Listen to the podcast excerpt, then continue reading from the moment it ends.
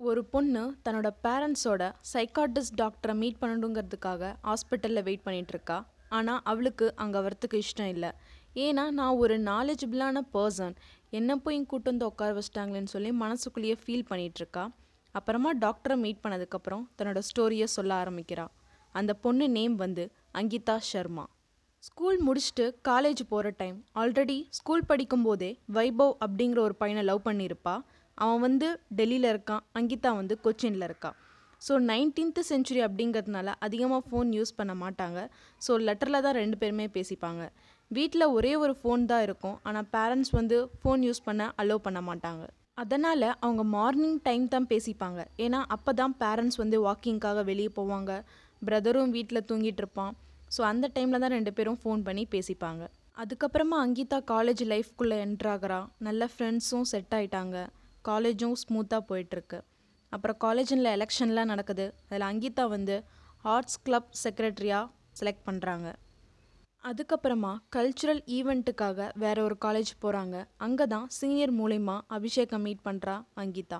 So three or four days அங்கே stay பண்ணி எல்லா காம்படிஷன்லேயும் கலந்து வின் பண்ணுறாங்க ஈவெண்ட்டோட லாஸ்ட் டே வந்து ரொம்பவே லேட் ஆகிடும் ஸோ பஸ் எதுவுமே கிடைக்காது அப்படிங்கிறதுனால அபிஷேக்கோட பைக்கில் போவான் அங்கிதா. ஸோ போகிற வழியில் ஒரு கடையில் உட்காந்து ரெண்டு பேரும் சாப்பிட்டுருப்பாங்க ஸோ அப்போ தான் அபிஷேக் வந்து அங்கீதாட்ட ப்ரப்போஸ் பண்ணிவிடுவான் இதை கேட்டவொன்னே அங்கீதா ரொம்பவே ஷாக் ஆகிடுவா ஆல்ரெடி எனக்கு ஆள் இருக்குது அப்படின்னு சொல்லுவான் ஆனால் அபிஷேக் வந்து அதை நம்ப மாட்டான்.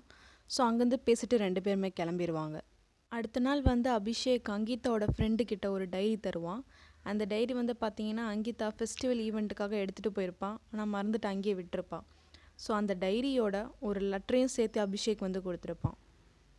லெட்டரை படித்து பார்த்துட்டு அங்கிதா ரொம்பவே இம்ப்ரெஸ் ஆகிருப்பான் ஏன்னா ரொம்பவே அழகாக வர்ணித்து அபிஷேக் எழுதியிருப்பான்.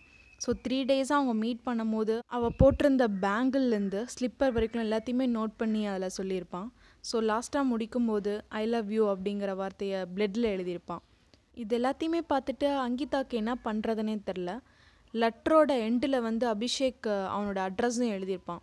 ஸோ வீட்டுக்கே போய் ஸ்ட்ரெயிட்டாக எல்லாத்தையும் சொல்லிடலாம் அப்படின்னு சொல்லிட்டு அங்கிதா வீட்டில் போய் சொல்லிவிட்டு அபிஷேக் வீட்டுக்கு போவாள் அங்கே தான் அபிஷேக்கோட ஃபேமிலி பற்றி தெரிஞ்சுக்கிறா. ஸோ அபிஷேக் அம்மா கிடையாது அப்பா மட்டும்தான் இருக்காங்க. அதுவும் இல்லாமல் கூட ஒரு தாத்தாவும் இருக்கார். ஸோ இந்த மாதிரி ஜென்ரலாக எல்லாத்தையும் பேசிக்கிட்டு அவள் எதுக்காக அங்கே வந்தாலோ அந்த விஷயத்தையே மறந்துட்டு அங்கேருந்து கிளம்பிடுவா. அதுக்கப்புறமா எவ்ரி இயர் ஃபெஸ்டிவல் அப்போ ரெண்டு பேரும் மீட் பண்ணி பேசிப்பாங்க. நிறைய பார்ட்டிஸ் அட்டன் பண்ணுவாங்க. ரொம்பவே ஹாப்பியாக அவங்க லைஃப்பை ரன் பண்ணிட்டுருப்பாங்க அங்கிதாவும் வைபவும் டச்சில் தான் இருப்பாங்க. ஆனால் முன்னாடி இருந்த இன்ட்ரெஸ்ட் இப்போ இருக்காது. ஃபைனல் இயர் முடிக்கிறதுக்கு ஃபியூ மந்த்ஸ்க்கு முன்னாடி எம்பிஏ என்ட்ரன்ஸ்க்காக எல்லோரும் உட்காந்து ப்ரிப்பேர் பண்ணிட்டுருப்பாங்க. அங்கிதா என்ட்ரன்ஸ் எக்ஸாமில் பாஸ் ஆகிடுவா ஸோ ஃபேமிலியே வந்து பார்த்திங்கன்னா பாம்பேக்கு ஷிஃப்ட் ஆவாங்க. பாம்பே போகிறதுக்கு முன்னாடி அபிஷேக்கும் அங்கிதாவும் மீட் பண்ணிப்பாங்க. ஸோ அப்போ வந்து அபிஷேக் வந்து சொல்லுவான் ஸோ நம்ம இங்கேயே இந்த காலேஜ்லேயே சேர்ந்து ரெண்டு பேரும் படிக்கலாம். ஸோ அங்கெல்லாம் வேணாம் அப்படிங்கிற மாதிரி பேசிப்பாங்க. இல்லைனா சீக்கிரம் மேரேஜ் பண்ணிக்கலாம். நீ இல்லாமல் என்னால் இருக்க முடியாது. ஸோ இந்த மாதிரி மாற்றி மாற்றி பேசிப்பாங்க. ஸோ இந்த ஆர்கியூமெண்ட்டு கடைசியில் சண்டேல தான் போய் முடிஞ்சிச்சு. ஸோ அங்கேருந்து அங்கிதா பாய் சொல்லிட்டு கிளம்பிடுவா. அடுத்த நாள் காலையில் அங்கிதா நியூஸ் பேப்பர் பார்த்தோன்னே ரொம்பவே ஷாக் ஆகிடுவா அதில் வந்து பார்த்தீங்கன்னா அபிஷேக் இறந்துட்டாங்கிற நியூஸ் இருக்கும். இதை பார்த்தோன்னே அங்கிதாவுக்கு என்ன பண்ணுறதுனே தெரியாது. ரொம்ப டிப்ரெஷனில் போயிடுவா. அதுக்கப்புறமா அங்கிதாவும் அவங்களோட ஃபேமிலியும் பாம்பேக்கு ஷிஃப்ட் ஆயிடுவாங்க ஸோ அங்கே போனோன்னே அங்கிதா டோட்டலாகவே சேஞ்ச் ஆகிடுவா ஸோ காலைல அஞ்சு மணிக்கான ஜாகிங் போகிறது அதுக்கப்புறம் ஏழு மணிக்கு காலேஜை ரீச் பண்ணுறது அப்புறம் லைப்ரரிக்கு போய் நிறைய புக்ஸ் எடுத்துகிட்டு வந்து அண்டர்லைன் பண்ணி படிக்க ஆரம்பிக்கிறது. ஸோ இந்த மாதிரி அவள் நிறைய ஹார்ட் ஒர்க் பண்ண ஆரம்பித்தான் பேரண்ட்ஸும் அவளுடைய ஹார்ட் ஒர்க்கை பார்த்து ரொம்பவே சந்தோஷப்பட்டாங்க.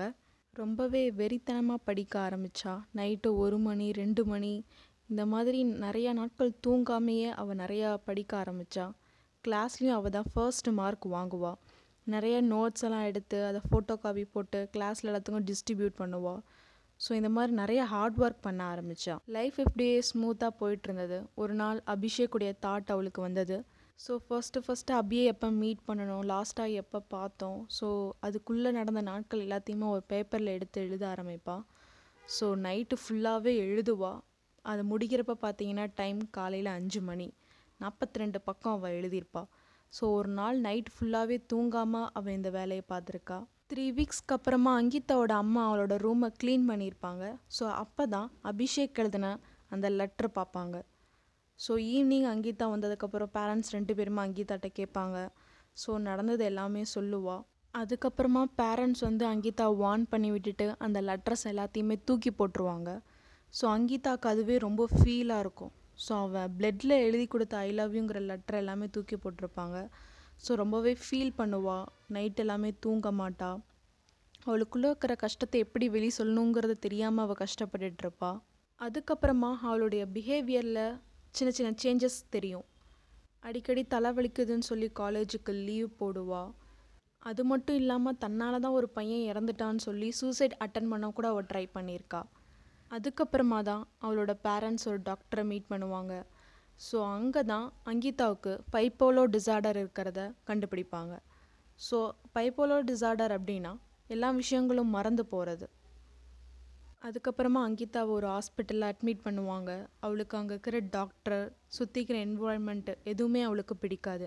ஸோ எப்பயுமே ஒரு டாக்டர் வந்து ஈவினிங் ஆனால் அவளை மோட்டிவேஷன் பண்ணிட்டு போவாங்க.